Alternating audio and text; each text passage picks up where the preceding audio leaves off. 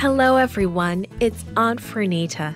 Today's story is called Into the Clouds and Back Again. The memory verse is from Acts chapter 1, verse 11. It says, This same Jesus will come back in the same way you have seen him go into heaven. The message is, I want to be with Jesus when he comes back for me. Have you ever gone to an airport? Have you ever seen a plane take off? Did you see it grow smaller and smaller until it disappeared? Something like that happens in our story. After Jesus was crucified and came back to life again, he spent 40 days with his disciples. During that time, he encouraged them. He helped them believe that he really was alive again. And he prepared them for the work they were to do. On his last day on earth, Jesus and his disciples visited together on one of their favorite spots, the Mount of Olives. From there, they could look down on the city of Jerusalem. The beautiful marble temple gleamed in the sun. Only Jesus knew he would be leaving soon.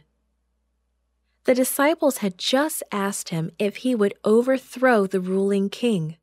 Would he take his place on the king's throne? They still didn't understand. Jesus wasn't going to be an earthly king, he would be the king of their lives. Gently, Jesus told them that the Holy Spirit would be with them. They were to take his message to all the world. Everyone must know about his death and resurrection. After he said this, Jesus began to rise slowly into the air, past the treetops, straight up into the sky. The disciples must have wondered what was happening. Maybe they watched with their mouths hanging open. Silently, he disappeared into the clouds. They strained their eyes as Jesus disappeared from their sight. As they stood staring into the sky, two men in white robes joined them. These two angels had stayed behind to help the surprised disciples understand what had just happened. The angel spoke, Why do you stand here looking into the sky?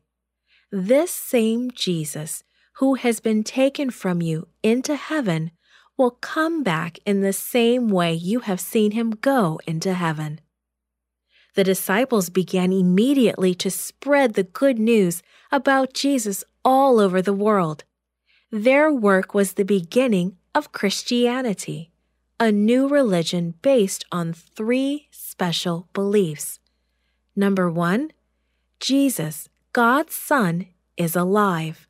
Number two, Jesus came to live on earth and die for us, showing us that God loves us. Number three, Jesus is coming back to earth to take us to live with him in heaven. The disciples missed Jesus. They wanted him to come back. How about you? Do you want Jesus to come again? Do you want to be with Jesus forever? He will help you to get ready. Just ask him.